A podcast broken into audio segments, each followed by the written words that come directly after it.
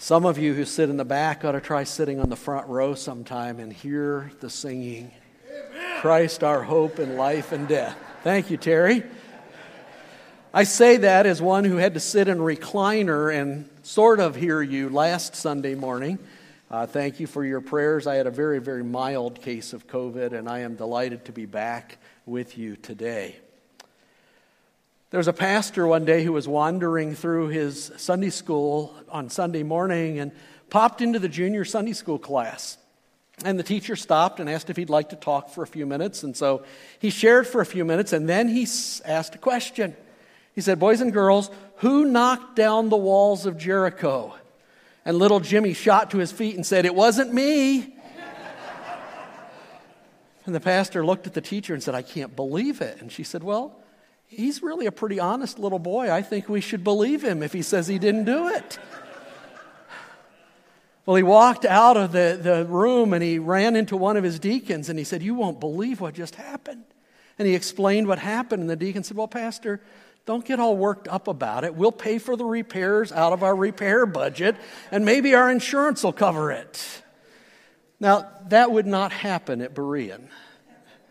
In fact, it, it wouldn't happen in most churches because the story of the walls of Jericho is pretty well known, even in our culture that doesn't know a lot about the Bible these days. But the story in, in Joshua chapter 6 is not really about the walls, even though my title talks about the walls.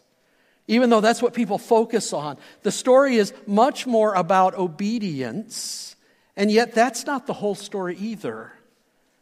The story is really a story about God. And the story highlights for us three characteristics of God that we need to remember and that we need to respond to. And so the first one is probably the most obvious one God is all powerful. And we respond to that by resting in His plan. See, as we approach the story, we understand and we come to understand that opposition to God and to His plan is as futile as those 12 to 15 foot high walls of Jericho were futile in keeping out Israel. God is all powerful. We can rest in whatever it is that He is doing. And so, if you have your Bibles or your electronic devices, turn with me to Joshua chapter 6. And let's begin to look at the story and learn what God has for us from it this morning. Now, Jericho was shut up inside and out because of the people of Israel. None went out and none came in. And the Lord said to Joshua, See, I have given Jericho into your hand with its king and its mighty men of valor. What we see immediately in these verses is that God's redemptive plan cannot be stopped. Jericho was a key battle for Israel, their first battle in the land. It's a key city because it's a pathway into the heartland of the land of promise. And God's redemptive plan, as you trace it on beyond this point, is for Israel to own the land, to live in the land, and then for eventually God's Messiah, his Savior, Jesus, to come and to live there and to die there and to rise again as the Savior of mankind. God's redemptive plan hinges in some ways on Israel taking the land. And his plan is not going to be stopped. In fact, in verse 2, he says, I have given you Jericho, past tense. It's already done and accomplished, Joshua. Now, the conversation that God's having with Joshua really began back in chapter 5. We saw that a few weeks ago when the commander of the Lord's army, and I suggested to you that was a theophany, it was God there speaking to Joshua, began to talk to him about taking Jericho. Well, now he lays out the plan, and it's a really unique plan. Most of us know the story too well, but pretend for a few moments you don't. And think about what this plan would have sounded like to your ears. God says, Joshua, you shall march around the city all the men of war going around the city once.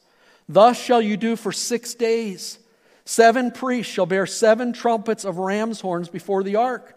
On the seventh day you shall march around the city seven times. And the priests shall blow the trumpets. And when they make a long blast with the ram's horn, when you hear the sound of the trumpet, then all the people shall shout with a loud shout, and the wall of the city will fall down flat, and the people shall go up, every one straight before him. So Joshua the son of Nun called the priests and said to them, Take up the ark of the covenant and let seven priests bear seven trumpets of ram's horns before the ark of the Lord. And he said to the people, Go forward, march around the city, and let the armed men pass on before the ark of the Lord. So you have this repetitive pattern that we're going to see throughout the chapter of God telling Joshua what to do and Joshua passing those commands on. But as the story kind of repeats itself, we get details added. They trickle out for us. First, we find that the men of war are to march around the city. That would have been some 600,000 soldiers. That was, I would suggest, a pretty wide column going around the city. They're to march around the city for six days while I think the, the people are simply watching, and when the day comes, they will join in the shout. The army marches. Then comes seven priests blowing ram's horns. They're blowing them all the time, verse 8 tells us. We'll see in a moment. That's a new addition. Then the ark follows. Then there's a rear guard. We'll see that in verse 9. And we'll see in verse 10 the command to, to Joshua gives to the people that they're to be quiet the whole time the march is going on. So they go out, and on the seventh day, then, they are to, to go around seven times, blow the horns, shout, and the walls will fall. I guarantee you, you will not find that military strategy in any military textbooks. It's a weird strategy, but the design is to show that this is all God. He's the one doing it, they aren't. In fact, this is much more a religious event than it is a military event. Ram's horns were not your normal war trumpets, they were used in Israel's worship. The ark is mentioned in this passage 10 times. God is central to the story. You'll find the number seven used 14 times, that number of perfection. Most of you are pretty good at math, and you know that 14 is seven times two. And you find those sevens over and over again. There's seven priests and seven trumpets and seven days and seven times around on the seventh day all combined to show us this is not Israel, it is God that is doing the winning of the victory. They're not preparing ladders to go over the walls. They're not getting ready to tunnel under the walls. They're not getting battering rams ready to knock down the gates. They're not laying siege to the city. They're not building a Trojan horse to trick their way in. They are simply doing the plan of God. And God's redemptive plan cannot be stopped, but we must faithfully obey. And that's part of the theme of this story. That obedience theme goes through the whole book of Joshua. We've seen it before. And we're going to see again the pattern we've seen before of God saying something to Joshua, Joshua passing the command on. We've already seen that. And then the people obeying the command, following through on what God has said. And so in verse 8, we begin with the words, and just as Joshua had commanded the people, they obey. The seven priests bearing the seven trumpets of ram's horns before the Lord went forward, blowing the trumpets, with the ark of the covenant of the Lord following them. The armed men were walking before the priests who were blowing the trumpet, and the rear guard, there's that new element, were walking after the ark while the trumpets blew continually. Again, new. But Joshua commanded the people, You shall not shout or make your voice heard Neither shall any word go out of your mouth until the day I tell you to shout. There's a test of obedience. There's a test of discipline. They're to march around the city and say nothing. And it happens. They get up and they march around the city day after day after day. Verse 11 So he caused the ark of the Lord to circle the city, going about it once. And they came into the camp and spent the night in the camp. Then Joshua rose early in the morning, and the priests took up the ark of God, and the seven priests bearing the seven trumpets of ram's horns before the ark of the Lord walked on, and they blew the trumpet continually. And the armed men were walking before them, and the rear guard was walking after the ark. You getting the idea? And while the trumpets blew continually, and the second day they marched around the city once and returned into the camp, so they did for six days. Now, I, I wonder, and you're going to hear me say that a few times this morning, I, I like to ask questions that the Bible doesn't always answer. Like, when did Joshua tell them the plan? Was it like the first day they got out and marched, and then day two he says, Okay, everybody get up, we're marching again? Or did he tell them at the beginning? I don't know. But I do know this that for six days they circled the city and nothing happened. And what's interesting is that when I was a kid, I always pictured this as kind of an all day event, you know, and it probably did take them a while to get all those people organized. But Jericho was only eight or nine acres in size at that time in their history. So it would have taken them maybe 45 minutes to an hour to walk around. And then they go back to the camp and they sit there all day thinking, what did that accomplish? Obedience. If you want to know what it would have been like, you can go up to Western's campus and walk around the outside of Waldo Stadium, and you will circle more than Israel circled when they circled Jericho. It's not that big. And every day they do it and they go back and they sit, and the next day they do it again. And what in the world is God doing? What kind of strategy is this? It had to be confusing, it had to be a little humbling. I can imagine by day three or four at least, the Canaanites on the walls are mocking. You know, is this the best you got? You going to walk around again today? What's up with this? And they did something really, really unusual in their obedience as well. They marched on the Sabbath day. For 40 years, they never moved on the Sabbath day. And yet, if they're marching around the city for seven days, guess what? One of those days is the Sabbath. I don't know if it was day one, day seven, day four. I, I don't know. But they marched on the Sabbath day. Why? Because God told them to. And they are obeying God's plan. And then on the seventh day, they obey God's plan. Verse 15 On the seventh day, they rose early at the dawn of day because they got more to do and marched around the city in the same manner seven times. It was only on that day that they marched around the city seven times. Why? Because it was only on that day that God commanded it. And at the seventh time, when the priest had blown the trumpets, Joshua said to the people, Shout, for the Lord has given you the city. And verse 17 says the walls fell down, right? Look at verse 17. It's not what it says, is it?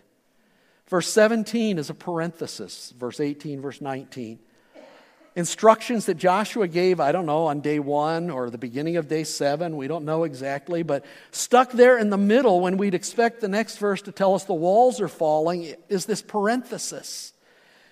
Because for those who are hearing or reading the story for the first time, which is not most of you, that would increase the tension. What is going to happen? They shouted, Are the walls really going to fall, or is this all some big mystery? Well, let's jump over the parenthesis and notice verse 20. So the people shouted, and the trumpets were blown. And as soon as the people heard the sound of the trumpet, the people shouted a great shout, and the wall fell down flat, so that the people went up into the city, every man straight before him, and they captured the city. and what we see is that obedience and God's power bring the victory. Yeah, it's fascinating to me that we focus on the walls falling. That gets one verse. The obedience gets verse after verse. It kind of gets repetitious, doesn't it? You think, when is this ever going to end? Which is maybe what they felt like walking around the city. But the obedience, exact obedience, is what's highlighted because that is what brings the victory. Just as an aside, there's a lot of debate over the archaeology of Jericho. There was a famous archaeologist named Kathleen Kenyon who many years ago studied the, the, the, ruins of Jericho and said, well, there was no city and no fortification when Joshua entered the land, and so the Bible account is clearly wrong. Two problems with Kenyon's uh, conclusion. First of all, she'd bought into the, the liberal viewpoint uh, of a late date for the Exodus and thus a late date for Joshua's conquest. The second problem was that her conclusions were mostly based on what she didn't find in Jericho. It is always dangerous to base your conclusions on things that aren't there. She based hers primarily on pottery that she didn't find that she thought she should have found there. Kind of like a, a, detective arriving at a crime scene where somebody's been shot, and he looks at the body and says, Wow, sure looks like a bullet hole, but there's no gun here. There's a knife. He must have been stabbed. No, The walls fell just like the account tells us. In fact, I've put on your outline, if you want to look at it a little further, a link to a video that's about half an hour in length. Because several years ago, a man named Bryant Wood, who was a visiting professor of Near Eastern Studies at the University of Toronto, did excavation and study at Jericho. And he said, What I'm finding is exactly what you would expect to find if Joshua 6 is a true account. And so I don't have the time to go into all the details of what he points out, but you can look at that video and see this is true. And this was God's power that brought it about. God is all powerful. We can rest in his plan. God doesn't have Israel march around the city seven, six days and then seven times on the seventh day because somehow he's, he's generating up his power to take the walls down. He has to march around the city all those times to build into them an understanding of obedience and trust and faith. In fact, the author of Hebrews tells us that. By faith, the walls of Jericho fell down after they'd been encircled for seven days.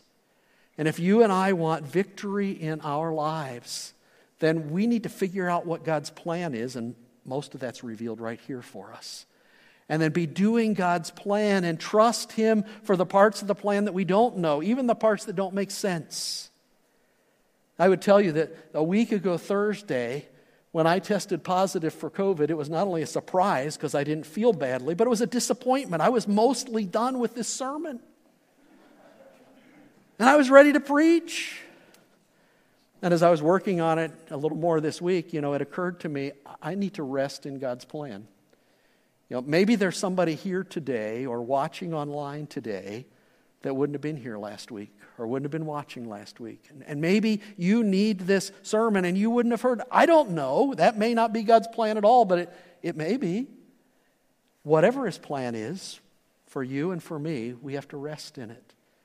And there are undoubtedly some folks here this morning who are going through situations and you don't understand what God's doing. It makes less sense than walking around a fortified city 13 times. But you can rest in his plan and know that He always does what is right. There's a second characteristic of God here, and we need to remember it and respond to it. And that is that God is abundantly merciful. And we respond by running to Him, to that wonderful, merciful Savior. Even as the scene of judgment and destruction unfolds in this chapter, we see God's mercy, God's grace highlighted. Verse 17, the parenthesis. And all the city, this is Joshua speaking to the troops, and all the city that is within it shall be devoted to the Lord for destruction. Only Rahab the prostitute and all who are with her in her house shall live, because she sent the mess- she hid the messengers whom we had sent. Show mercy to Rahab. See, mercy is promised to all who seek refuge in God. And that's exactly what Rahab did.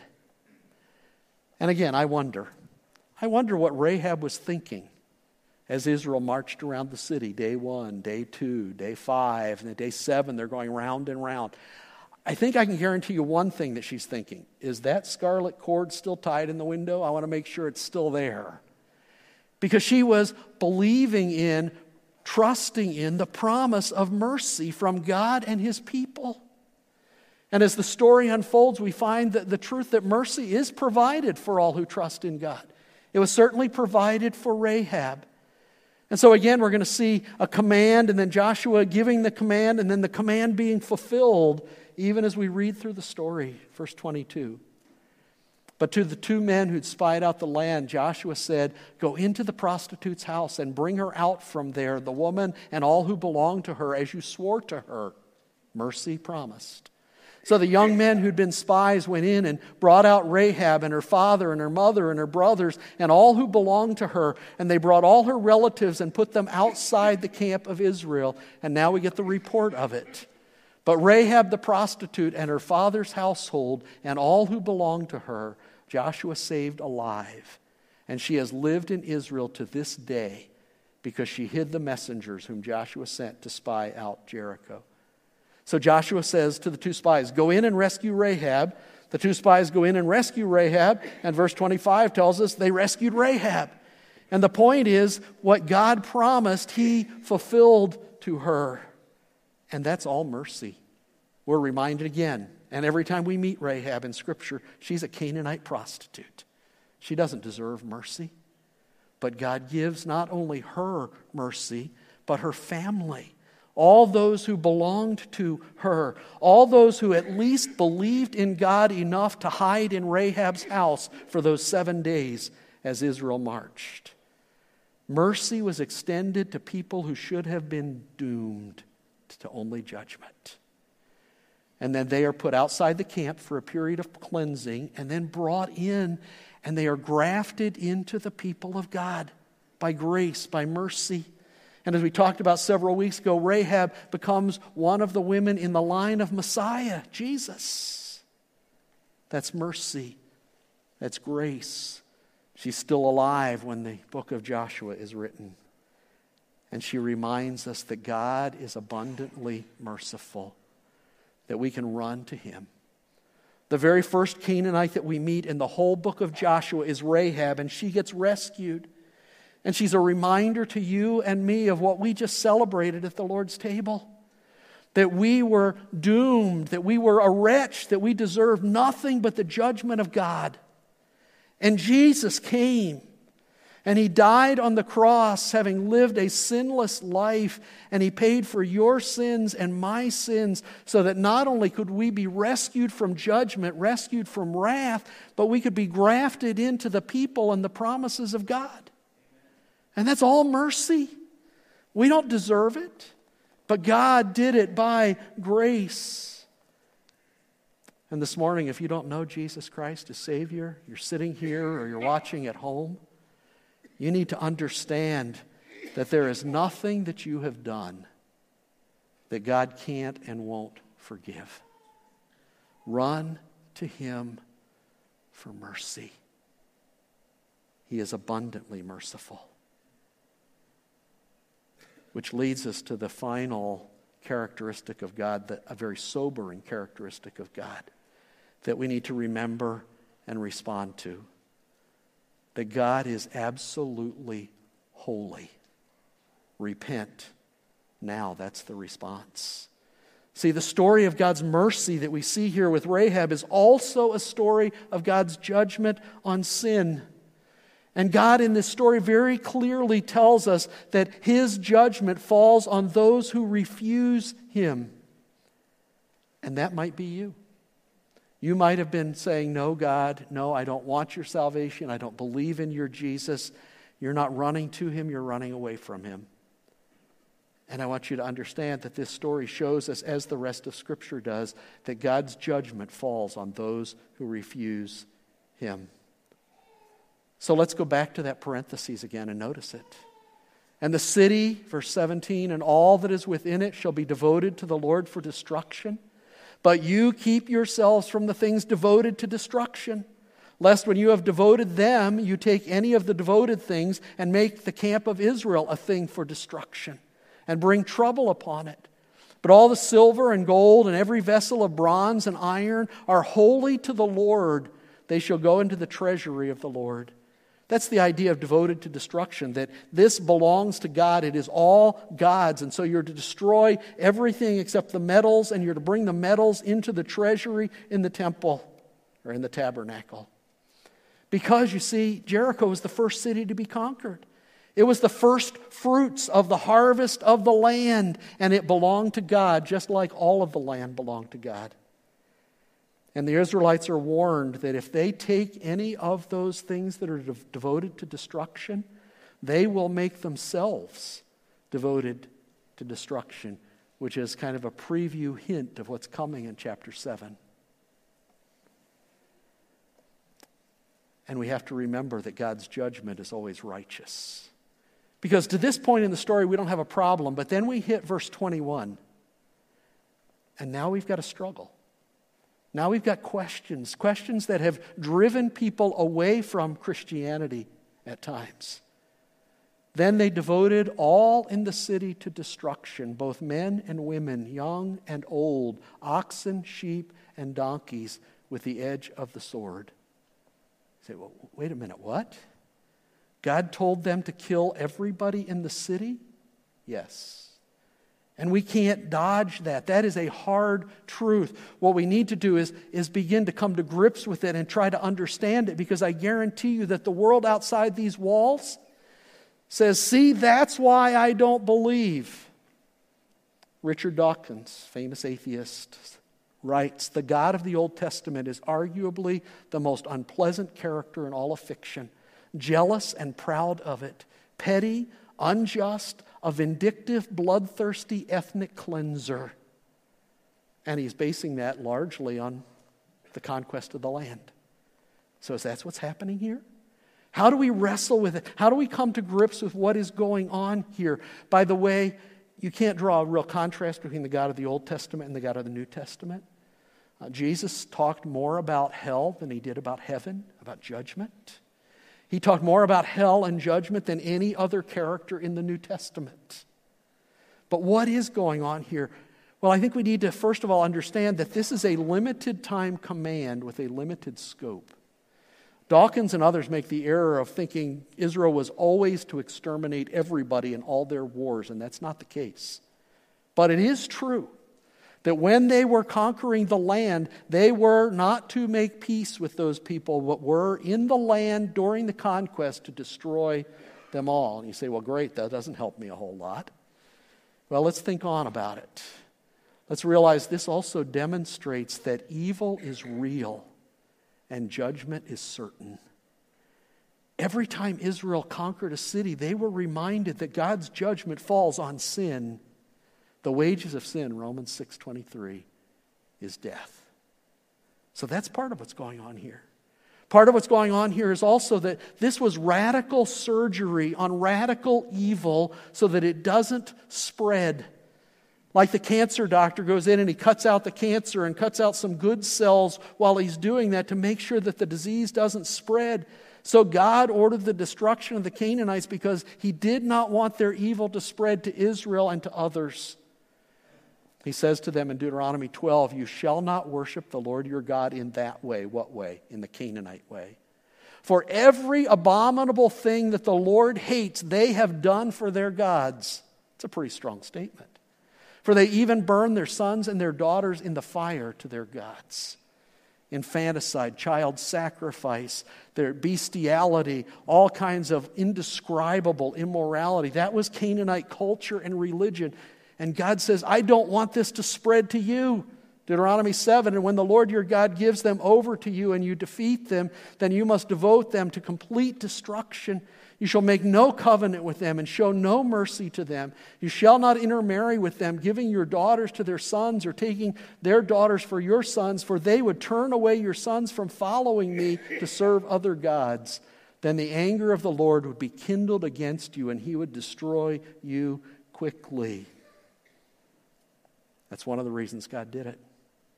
We also need to understand that there was opportunity for the Canaanites to repent, like Rahab and her family repented. God was patient. Back in Genesis 15, God told Abraham, I'm going to send your family out of the land for 400 years because the iniquity of the Amorites is not yet complete, and then I'll bring them back. They had 400 years for the Canaanites to repent, but instead they got worse. And then Israel crossed the Red Sea into the wilderness. And news of that miraculous occurrence reaches Canaan. And the Canaanites are terrified. Rahab talks about that as one of the reasons she's turning to God. But the other Canaanites didn't. And so they have 40 more years hearing that to repent, and they don't. And then Israel crosses the Jordan. And we're told in Joshua, we've seen it, that, that the hearts of the people melt, but they don't repent. And they have the whole time Israel's being circumcised and that time that they're waiting, and they don't repent. And then Israel circles Jericho once a day for six days, and on the seventh day, seven times. And the people of Jericho could have thrown the gates open at any point and said, We give up, we surrender, we believe in your God. And I think God would have spared them. You say, Well, how, do how can you say that? Because there's another city just as wicked. And God sends a prophet, a reluctant prophet named Jonah, and he goes to that city and he says, God is going to destroy this city in three days, and I'm pretty happy about it. And they repent and God doesn't destroy the city. Peter explains it. He says, The Lord is not slow to fulfill his promise, as some count slowness, but is patient toward you, not wishing that any should perish, but that should all should come to repentance. And yet, what did we read back in verse 1? The city is shut up tight against Israel and against God. Hebrews 11 is fascinating. By faith, Rahab the prostitute did not perish with those who were disobedient. The wages of sin is death. And the reality is, folks, that none of us are innocent, that we have all fallen short of the glory of God. We have all sinned. The wages of that sin is death. Instead of getting all bent out of shape about why judgment falls on people, we ought to marvel that grace is given to any of us. And what's fascinating in this story, as you read the end of the chapter, you're going to see judgment on Jericho, Rahab's rescued. Judgment on Jericho, Rahab's rescued. Judgment on Jericho. And there's almost as many Hebrew words about Rahab being rescued as there are Hebrew words about judgment falling. Because God is gracious. And the bottom line, though we may not fully be able to understand why God does what he does, Exodus 33 19, I will make all my goodness pass before you and proclaim before you my name, the Lord. And I will be gracious to whom I will be gracious, and I will show mercy on whom I will show mercy. And that passage urges us there's a merciful God. Repent now while there's time. And so the chapter ends with Joshua cursing the city of Jericho, saying, If anybody rebuilds this fortification, his firstborn will die when he lays the foundation, and his youngest will die when he sets up the gates. And if you read 1 Kings 16 24, that's exactly what happened several hundred years later. Why? Because that mound of ruin was to stand as a reminder to the people that God is all powerful that God is merciful, but that God also judges sin, and you need to repent now. And Joshua sees the victory and his fame spreads, but Joshua understands it's all about God, it's not about him, that God is holy. There's a story a while back in the uh, National Park Systems magazine about a camper at Long Pine Key in Everglades National Park who decided to go for a swim even though there were signs that said, no swimming, danger, alligators. Well, she swam out to a small island along with her dog and got out and looked back, and sure enough, there were alligators in the water. And she refused to go back, and so they had to send a boat out to rescue her. And when the ranger was rescuing her, he said to her, Didn't you see the signs? And she said, Yes, but I didn't think they applied to me. See, there are some of you here today or watching today that you hear God is holy, repent now, and you think, well, that doesn't apply to me. Well, it does. There, there are some of you that God has been marching around your heart day after day after day, calling you to faith, calling you to repentance. And my friend, I don't know when day seven is for you, but I do know that judgment does come. You need to repent now for those of us who know Christ. Jesus died so that the holiness and the wrath of God is satisfied in his sacrifice for you and me. How thankful we, we ought to be for that. And how that ought to cause us to run from our sin when we commit sin and run to God in repentance again to restore that relationship. See, Jericho teaches us it teaches us about God. That we can rest in His plan, that we can run to Him for mercy, that we need to repent now because He is holy and brings judgment. The story of Jericho isn't about the walls. Don't focus on the walls in your life. Don't focus on the, the problems, the obstacles, the things you don't understand that seem to be in your way. Don't focus on the sin that you think is too big for God to forgive. It's not. Don't focus on the walls. See God and respond to Him. Rest in this fact that He is sovereign and has a plan. Run to Him for forgiveness. Repent now while there's time. Let's bow in prayer. With our heads bowed and eyes closed, I just want you to think for a minute. As I was praying this morning about this sermon, part of my prayer was that there would be somebody here this morning who needs to surrender whatever the walls are that they think are too big and rest in God's plan. If that's you, my friend, would you just do that right now? Tell him you trust him. I was praying that maybe there'd be somebody here today that would understand that they need the mercy of God, would run to him for forgiveness, for salvation, or for forgiveness for sins that you've wandered away from God in. Or that there'd be somebody here this morning who needed to understand that judgment's real and would repent today. And if you've never trusted Christ, my friend, right where you're seated, you can do that. You can simply admit that you're a sinner, that you're a wretch, as we sang earlier, and ask God to save you on the basis of the work that Jesus Christ did for you. Father, thank you. Thank you for simple stories that we think of as Sunday school stories that are so much more, that teach us about you. Now help us to respond to what we know and what we've learned. I pray in Jesus' name.